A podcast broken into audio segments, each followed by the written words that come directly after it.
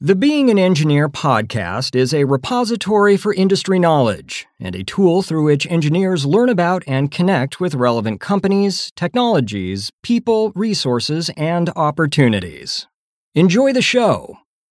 Like internally, engineers are like, yeah, we shouldn't make this stuff out. This material, it's horrible. It's like, you know, similar you know properties the wood and it's never going to work. And we put the first one together and we were super scared to like sit in it. So one one foot down like the seat sitting down it's not cracking. Next thing you know we're jumping it over jumps and beating the crap out of it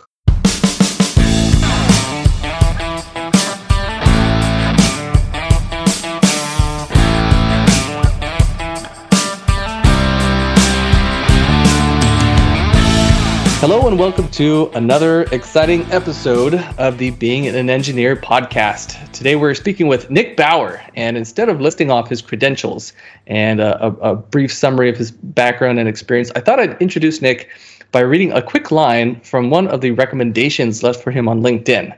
It reads This guy is brilliant. A lot of engineers go to school do well, graduate, and might have learned something. Nick is not that guy. Nick loves this stuff. So, with that, Nick, welcome to the show. Oh, yeah. Thank you for having me. I really appreciate it. Absolutely. Yeah. So, um, first question What made you decide to become an engineer?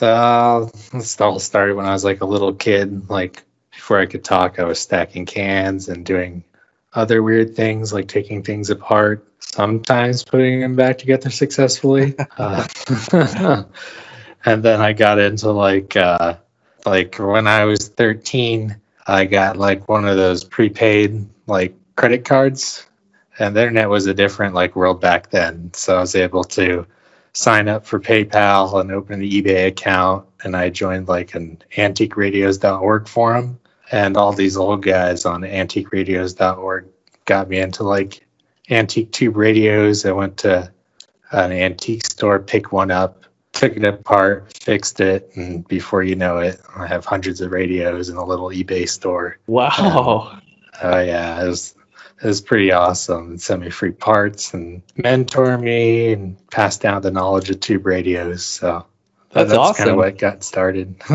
so did that uh, did that little business kind of fuel financially some of your later projects? Yeah, later projects, and it was self feeding for like the tube radios. So whatever money I would make from the eBay store, I'd just buy more. So it got to the point where there was no storage in my parents' house, and it was what? in my room dropping soldering irons on the ground. It was bad. that sounds awesome though. I mean, for any budding engineer, what what was it you liked so much about the the tube radios? Uh, just because they're like divided into sections. Uh, everyone I got was had a different problem, so just troubleshooting and getting them going at the end and making a YouTube video or something like that is good times. Nice, nice. Was the sound quality, you know, a, a lot different than uh, the, the the radios of the day? Well, the, some people like the audiophiles say like the tube stuff sounds better because like the like the the tubes like out of they call it like a valve sound or like feed into each other. So it's like audiophiles like still use like McAfee tube based amplifiers and stuff because it sounds more rich it's okay. actually distortion. well, I guess to each his own. Oh, um, yeah. Were there any other projects growing up as a kid that uh, that that kind of foreshadowed your becoming an engineer? Oh yeah, like I joined uh, the robotics club in high school. That was fun. The Dean Kamen first program. First robotics was a was a big deal. So did that. Became president. And it was really fun the challenges and the I think it was a six week build time and mentoring other students and building the robot. That's a good time. nice. So, did you always know that engineering that was what you were going to do, or did you know, just know that you like building things but hadn't quite connected the dots between that and being an engineer? Oh yeah, I just like building things, but I always knew I wanted to be an engineer, but I was absolutely horrible at math, so I never thought it was going to happen. Oh, interesting. So, what what changed? Uh, I basically put a TI-89 inside of the TI-84 body, so I could put calculus made easy on the calculator because you're Wait, on wait. TI 84s. Are you saying you were cheating?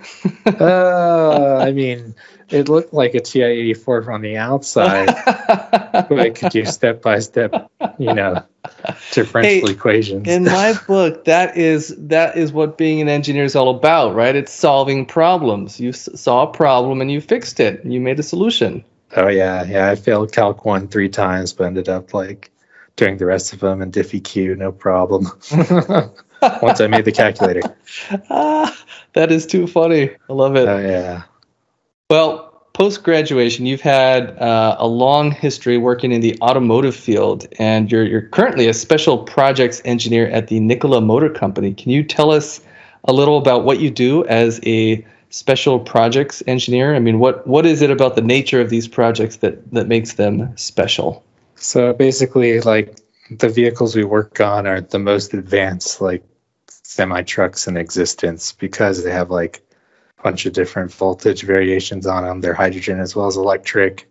So whenever there's a problem, like let's say we need to move the vehicle or hold the vehicle in the air, this or that, and there's not a solution in place from the industry, something we can buy or something that has a lead time that takes a long time, I'll usually come up with a solution to the problem and implement it internally within the company. And you seem like you're a very hands-on engineer. You're, you're not the guy that just likes to sit behind a CAD box and design solutions, but you're the guy who likes to do that and then implement them. Is that accurate? Oh, yeah, it's very accurate. I would say I'm the farthest from an analytical engineers you can get, like pure on extreme practical engineering. Yeah, yeah. So, in your experience, you'd, you'd rather build something and just do it and see if it works rather than putting together a bunch of equations and formulas and doing like uh, I don't know some kind of simulation. Is that is that right? oh yeah, that's that's like a great summary of it. nice, nice. Um, can you can you talk about or share any of the uh, maybe some of the like big success, the, like big wins or big fails, conversely, that you've had over your career?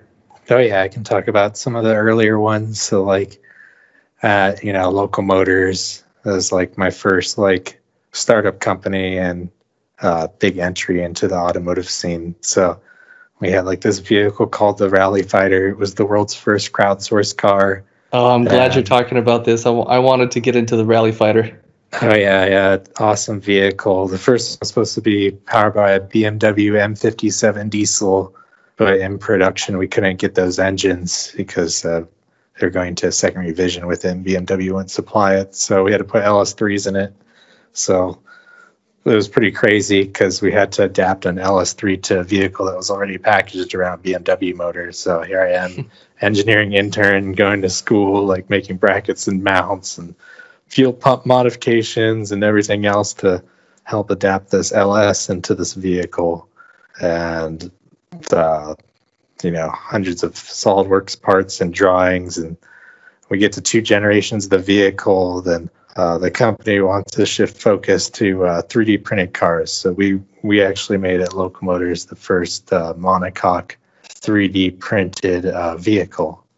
So all like one piece, like chassis monocoque Wow. 3D printed. And uh, I was in charge of adapting, basically taking apart Renault Twizys and cutting them up and using the vehicle like drivetrain in these 3D printed cars. And one was successful and one was not. I'm not sure what happened with the vehicles, but we would build them like on the trade show floor like three days and it was pretty crazy. So sometimes you hack things together and they work and sometimes they don't. Now, what what do you mean by uh, 3D printed car? Because most 3D printed materials I know of, most, not all, are great for kind of touch and feel prototypes, but they're not super structurally sound. What what materials were you using that would hold up to the rigors required by an, the automotive industry? So we were like internally engineers were like, yeah, we shouldn't make this stuff out. This material, it's horrible. It's like you know similar you know properties to wood and it's never going to work. And we put the first one together and we were super scared to like sit in it. So one one foot down like the seat sitting down it's not cracking. Next thing you know we're jumping it over jumps and beating the crap out of it. But the material we use is like really really heavy.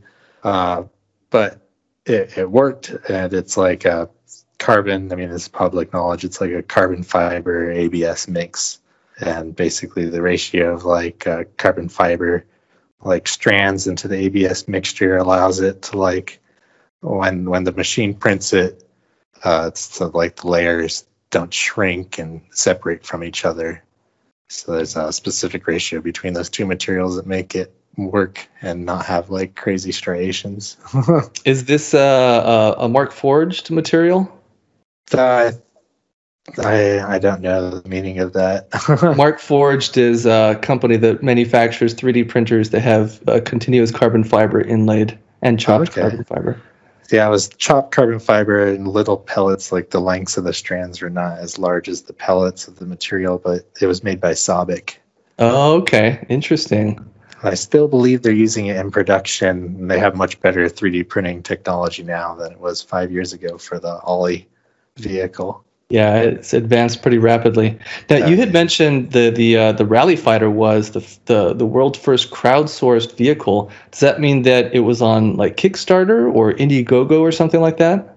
Well, back in the day, Local Motors had their own like forum, as if you will. So, like uh, that's how they kind of, you know, made made their coin was selling their IP and their software to crowdsource things, which was like their website and stuff. So everything was Oh, launched internally. Yeah, Huh. and the designer, like we had many different competitions. Whoever would win would get a prize. It'd be like you know ten thousand or five thousand or whatever and then we'd, we'd go and try and make the vehicle and see if it'd be successful. But I think the Rally Fighter was Local Motors' most sold vehicle in terms of like production of large vehicles. Oh wow! And it's And I no also- longer sold, right? Yeah, we built like uh, I'm not sure under a hundred of them. Okay. Uh, two generations. The generations vary differently based on like the chassis and and uh, like like suspension of the vehicle. And then there was one very unique vehicle in the beginning called Beta that I ended up purchasing. Is the only one that is powered by the BMW diesel engine. And for for everyone listening, I, I highly encourage you to go to Google and just type in Rally Fighter and, and check out the appearance of these cars because it's it's like nothing I've seen before. It's like a cross between uh, a sports car and a rally car. Nick, can you tell us a little bit about like where did the inspiration behind that vehicle come from? Because it's really unique and different and, and very cool. So it came from basically everyone. Uh, was like crowdsourced, so voted together by the internet. And the designer that won, his name was Sung Ho Kim, and he was uh, he was going to school at the time. He's an automobile designer, and basically the Rally Fighter to him was what the BMW I think X5 series should have been, which was like a cross between a BMW X5 and a P51 Mustang like airplane. So it has like roof straps and like a bubble canopy and goes off road in the desert, 20 inches of travel. What's it like driving? Because you you bought one of those, right? Or you had one for some time. Oh yeah, I own one currently. I'll I'll never get rid of it because it's such a special vehicle to me. Nice. It's like you know you can go play Grand Theft Auto, you know five, and like they have the Coil Brawler, and then like a few other video games have it. And when you're driving the vehicle, it's very much like the video game. It's unstoppable, tons of power, horrible brakes. It can go through anything, and you can't see jack when you're inside of it. It was stylized to look cool, but changing lanes is the scariest part of driving a rally fighter. That's why you only take it on the desert. oh yeah. Speaking of the desert, you're you're here in Arizona, so am I. Um, I I'm pretty sure it. I don't think it was in the Rally Fighter, but maybe it was in one of your trucks. I, I saw some pictures that reminded me of a place that I'm familiar with. I think it was out at Sycamore Creek, maybe the the, the Widowmaker area. Is that is that somewhere that you go? Oh yeah, back in the day when I was in college, uh, go hang out with a lot of the SAE Baja guys and go to Lower Sycamore and Table Mesa, and I live near Florence now, so I frequent that area. Some of the hardcore rock trails and stuff. That that's another uh, place that people should check out is uh, Sycamore Creek and and the Widowmaker area over there. I mean, it's a it's just a really cool rock formation that that Mother Nature has provided for us. I've gone up there on my uh, on my Segway X260 dirt bike, which I love, and just barely made it up. It's really steep, hence Oh, the, the name. Yeah. yeah, Sycamore is awesome. yeah, it's a cool place. Uh, well, outside of work, you've you've completed several very impressive projects on your own, and I'm sure there are, are a ton of them. But the two I read about were the the 2001 Dodge Dakota and the wonderfully named Millennial Falcon Dragon Wagon. Can you tell us a little bit about each of those projects? Oh yeah, the Dodge Dakota. Well, was my first vehicle was a two-wheel drive Dodge Dakota, and I was, you know, it was one of those presents from my parents, and they said if I got four-wheel drive, I'd roll it over. So it was my ambition to make this vehicle four-wheel drive. Challenge accepted. so going to college, it was my daily driver, and I collected parts and planned through forums, Pirate 4x4 and stuff for like three years.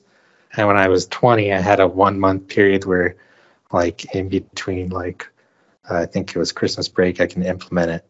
So I basically cut the vehicle's front frame half, design tire front suspension, put in a Dana 44 front axle of a 1978 F250 and a rear axle of like a 1994 U-Haul van, a transfer case from like a 1970s Ford truck, and put it on these king coilovers and built as low as possible to have as much suspension travel as possible, and uh, designed my own steering system, converting it from rack and pinion to like crossover style steering. And it all worked in the end, and I ended up like wheeling really hardcore trails and put 40 inch tires on it and took it to King of the Hammers, Bridget Canyon. It's been an awesome vehicle, all before I was 20. Jeez, so you completely overhauled this truck.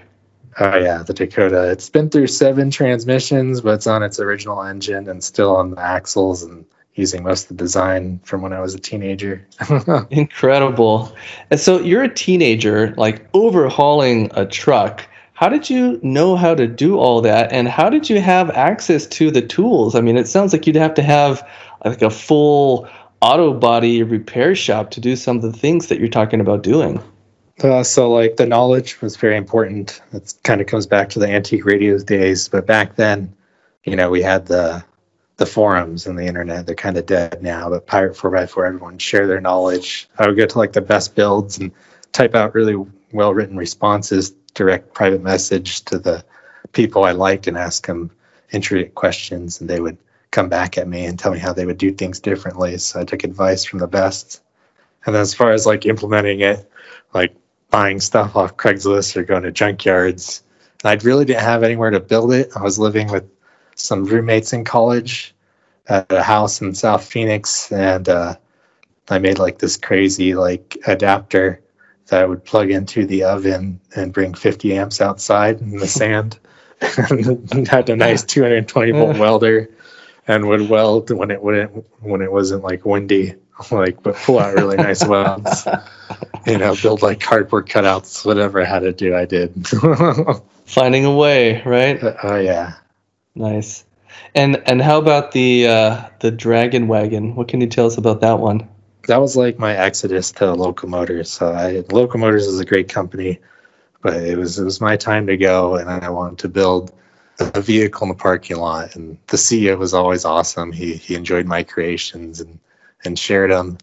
But as we became more corporate, like HR didn't really like the parking lot because they have like a lot of junk there.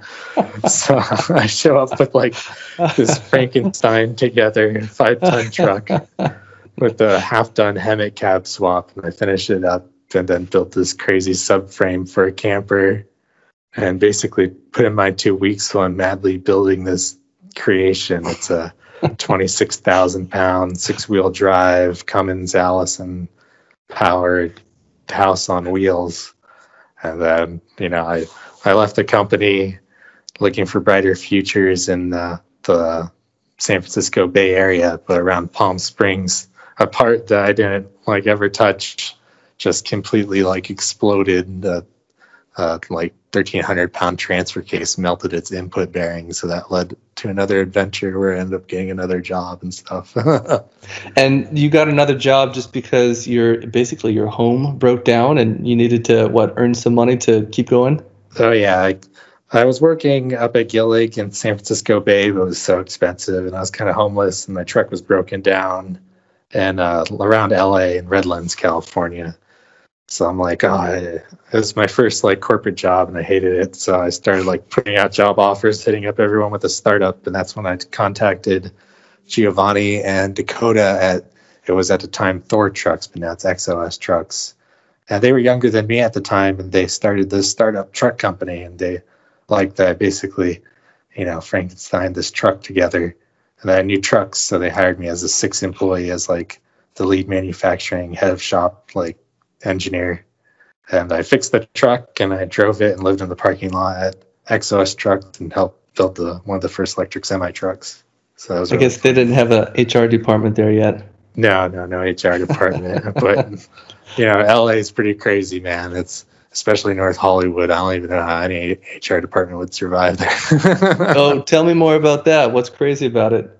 Oh, just LA is completely different. Like with Phoenix, in terms of like the culture, like negotiation with suppliers, like dealing with like the state for installing machines. It was like huge culture shock for me. And like more North Hollywood. Formal? Oh no, it is more like informal and oh, aggressive okay. haggling, big oh, city oh, stuff. Huh. So I'm from like Arizona, and it was like complete shock to me. Like, whoa. As the people in California go really hard with everything. And North Hollywood's kind of like where I was staying was a sketchy area. Like you'd hear gunshots at night. Like Dakota, Dakota said, like I could park my truck at his thousand acre ranch in Malibu and have his pet giraffe as my neighbor, or I could park it at the shop in North Hollywood and live in the parking lot. And I was like, yeah, I'm gonna park at the shop because I hate LA traffic. yeah, that's a big deal right there. Not having to sit through an hour or two of traffic every day. Oh yeah, well, let me take a real quick break here and share with the listeners that teampipeline.us is where you can learn more about how we help medical device and other product engineering or manufacturing teams develop turnkey equipment, custom fixtures, and automated machines to characterize, inspect, assemble, manufacture, and perform verification testing on your devices. We're speaking with Nick Bauer today. I, you know, Nick, as I was uh, preparing for this webinar, I, I kept wanting to say Jack Bauer. Do you ever get that? Oh yeah, a lot of people. I have not watched 24 yet, but it's definitely one of these days when I have some free time, I'll get into the series because everyone references Jack Bauer, and I have no clue what they're talking about. but It must be a badass guy because it's oh, like totally endearment. yes, absolutely, absolutely. Yeah, it, there are definitely some some similarities, but I, I, I think I'd have to say you're probably more of a MacGyver than a, a Jack Bauer. Oh yeah, for sure. Which is also a huge compliment, of course, because MacGyver rocks. Uh, when you worked at, at Thor Trucks, which is now XOS Trucks, you were you were working long hours, like 80 hour weeks. And, and given all the personal projects that you've completed, which I assume take quite a bit of time as well, I'm, I'm guessing that you must have a lot of energy to get all this stuff done. Have have you just gotten lucky with good genes, or has developing that level of high energy been something that you've like intentionally worked on over the years? Oh yeah, just like that. It's like like what Elon's like. I can go multiple days without sleeping. Although I did really? that for one one week, and it ended up I ended up going to the hospital. But you you didn't sleep for a whole week. Oh yeah, yeah. I didn't sleep for a whole week. It's hard to turn my brain off. It's it's really the biggest challenge I have with living is like sleeping. Like I just want to go to sleep sometimes, but you know, a, a lot of other people are like this. Your mind just goes crazy at like three o'clock and go on Wikipedia and deep dive into like some mechanism or some off, you know, weird vehicle or something. It just never yeah. stops. And like, you know, a lot of these startup companies can exploit that in a good way. what uh, what was it like not sleeping for a week? I, I can't. Even, I'm a wimp when it comes to sleep. If I oh, don't yeah. get my eight hours, I'm no good the next day. And I yeah. can't even fathom going for multiple days, yet let alone a week. Oh yeah, it was pretty bad. Like around like three days in, like you know, two days is what I usually do, like start up at work, because then you start getting like weird and accidents can happen. We've had Yeah. one head-on collision at Local Motors because of that. So like institute policy can't work long hours. But like after like three or four days, like my body just wasn't wanting to fall asleep. Like I'd close my eyes and instantly like jump up, felt like I have a fever. And to be quite honest, I entered like a, a temporary state that was weird and and I had to go to the hospital to knock me out of that. That was- I Wow. a lot of lost memory from it. Oh I don't remember what happened. Wow, that is insane. Holy cow. That must have been was it scary at the time or did you just not even like realize that this was happening because you were so sleep deprived? Oh yeah, I felt like I was in a dream, so it wasn't scary. I was like, "This is a crazy dream, man!" Like, like the journey to the hospital, the ambulance ride, everything. I'm like, my my significant other, my my mom didn't think I was gonna snap out of it and Oh, be like geez. crazy forever. But Wow. yeah, it's yeah, it's good to get sleep. Yeah, and help that's if you great can't advice. can't get sleep. It's important. so leading up to that, did you did you not want to sleep or you just you, for whatever reason you couldn't? Like you said you couldn't turn your brain off. Oh yeah, yeah. I can't turn my brain off. Like normally, I have to like take sleeping pills or, you know, have a separate sleeping area. I don't go on my phone, lock the phone away, you know, lock the computer away. Yeah. But like, it was like at the start of the coronavirus thing. I like, I think I had a lot of anxiety and I just couldn't sleep. Yeah, yeah, yeah. Wow. Well, what as I was researching you and looking at your background, I mean, I, I started getting this this mental image of of you as a person, and it was really clear that that you have all this energy, right? You can do so much, and I thought to myself, this guy is going to be like like hyperactive when we start talking. You know, he's going to be bouncing like here and there and everywhere, and you're totally not. You're super chill and and very very relaxed. So yeah, I, I'm I'm surprised a little bit by uh, uh, your your demeanor, not in a good way or a bad way, just not exactly what I expected. Do you ever get that from people? oh yeah, I get that sometimes. You know, I, I'm going to go ahead and say this publicly, but I do have a disability. I've known for a long time about it. I was diagnosed with uh, attention deficit disorder, primarily inattentive in grade school, and uh, you know they put they put kids on like uh, medication, but it just wasn't the thing for me. Like it Yeah. made the sleeping problem even worse Uh, um, when they put you on amphetamines. But through this entire journey, I've learned a lot of coping mechanisms, whether it put a calculator another calculator, being quiet. It's my mind's constantly like, you know, trying to get over this ADD. I have a lifetime of coping mechanisms to deal with it, and it's getting better with time. if if you don't want to share any of these, I totally understand that. My my son is the same way. He his brain just goes hundred miles a minute, and like we've, you know, we're always trying to help him in different ways. Would you be open to sharing any of the coping mechanisms that you found to be effective?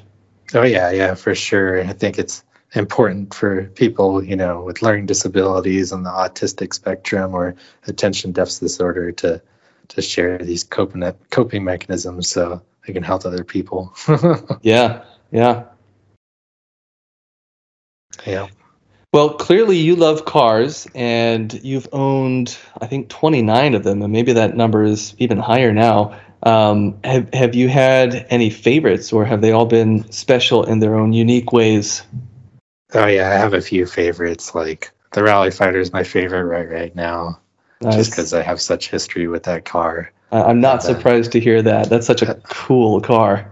Oh yeah, and like, you know, it's it's pretty crazy because I've been at three startups, two IPOs, and I'm really horrible at negotiations. So I'm not like, you know, financially like free at all.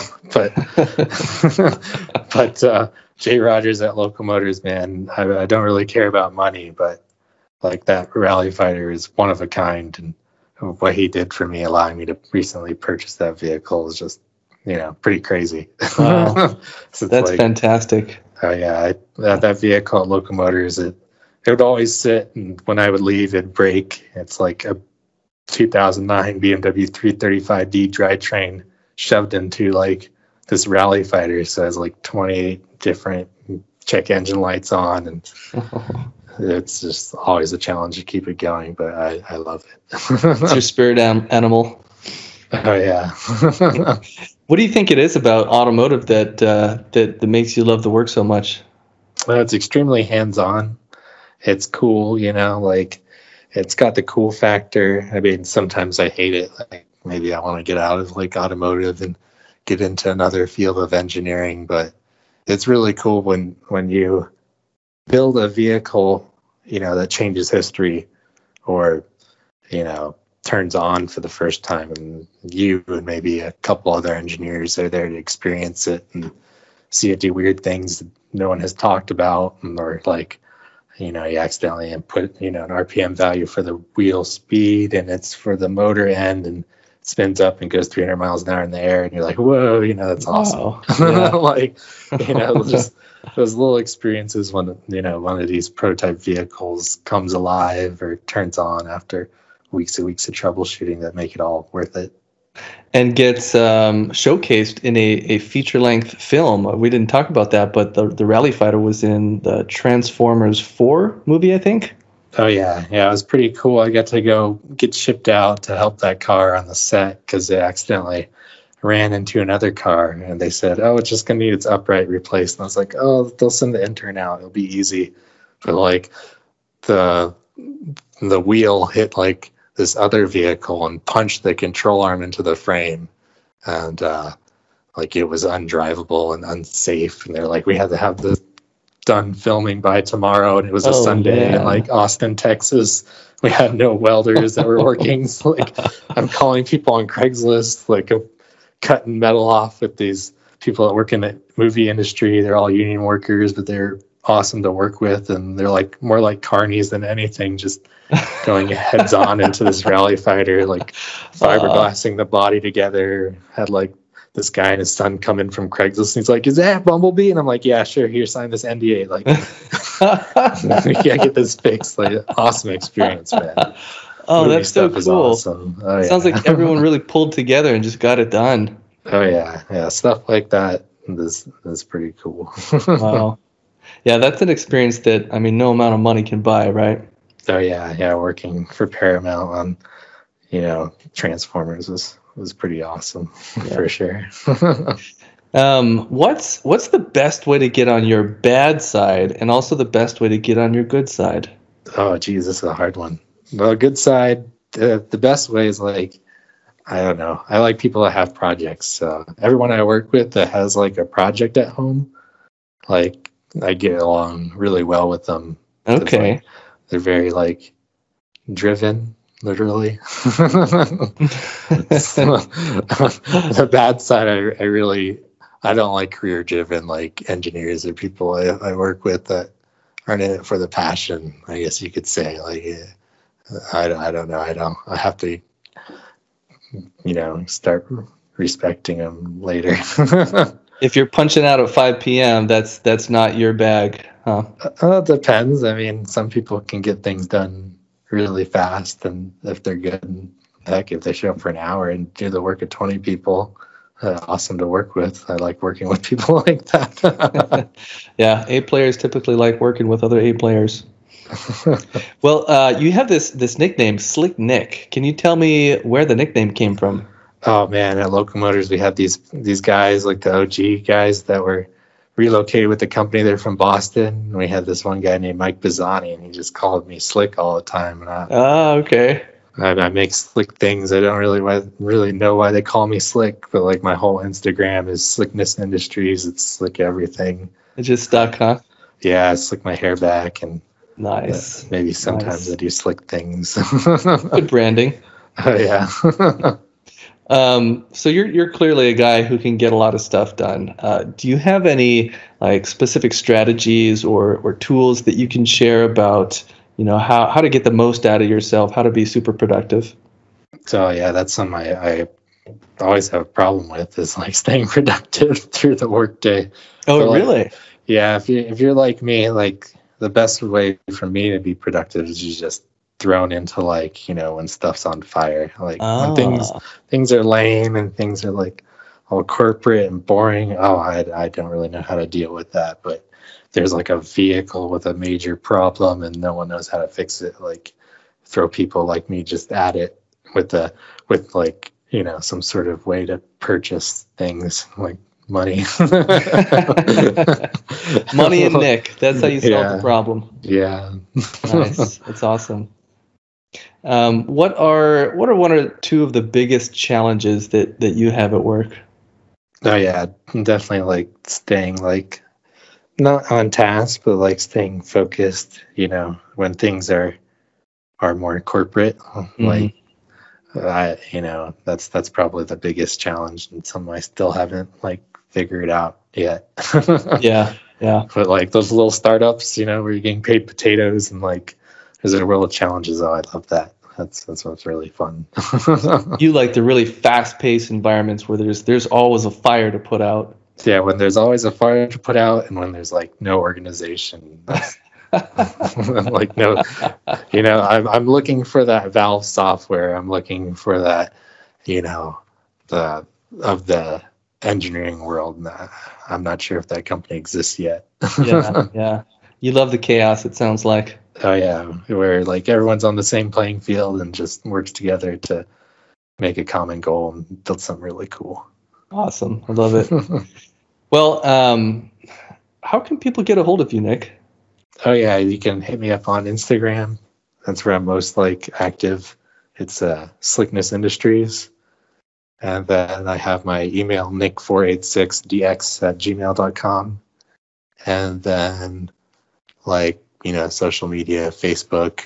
I'm getting on that TikTok. It just seems pretty fun. So excellent excellent all right well is there anything else that uh, we should have talked about anything else you think would be interesting or informative to people that that uh, we haven't talked about Oh, I just I, I know there's other engineers out there like me, you know, especially or people that have yet to be like engineers going going in school, um, you know, that have like a learning disability like ADD and failing classes, but no, that's what they want to do in life. You know, my my advice is do whatever you can. Don't give up. You know, because like the people that can solve problems out there, you know, you'll go far in your career. Like like keep going drop if you got drop out and go to community college to get your classes done because you know more one-on-one do it like never give up it's it's okay if you don't have to graduate in four or five years take your time and get through it I think that's such excellent advice. Uh, I personally struggled a little bit through college. I mean, I did fine. You know, I got mostly A's and B's, but it was hard. I, I'm not a natural academic for sure. I had to So, put a lot of hours in to, to get those A's and B's. And uh, I remember a guy that I knew growing up was an engineer, and he told me, you know, engineering school is hard, and you might feel tempted to give up at, at a certain point, but once you get out of school and start working, things are different. You know, like that's w- once you start doing the actual work, it's it's easier in a sense than the schooling and i remembered that when i was in school and there were times when i wanted to give up and i thought you know this is too hard for me i'm not sure i can do it but like you said just push through it and uh, that turned out to be true. Once i got through a school the actual work of engineering was so much more fulfilling for me than just you know getting through the the school. So yeah it's way more fulfilling and instead of paying for it you get paid to do it so. Yeah that's that's nice a too. bonus as well. Fantastic. All right well nick thank you so much for for hanging out a little bit today. It was uh, super fun getting to know you and hearing some of your stories right on well, it was nice talking to you i appreciate you having me on the show today I'm Aaron Moncur, founder of Pipeline Design and Engineering. If you liked what you heard today, please share the episode. To learn how your team can leverage our team's expertise developing turnkey equipment, custom fixtures, and automated machines, and with product design, visit us at teampipeline.us. Thanks for listening.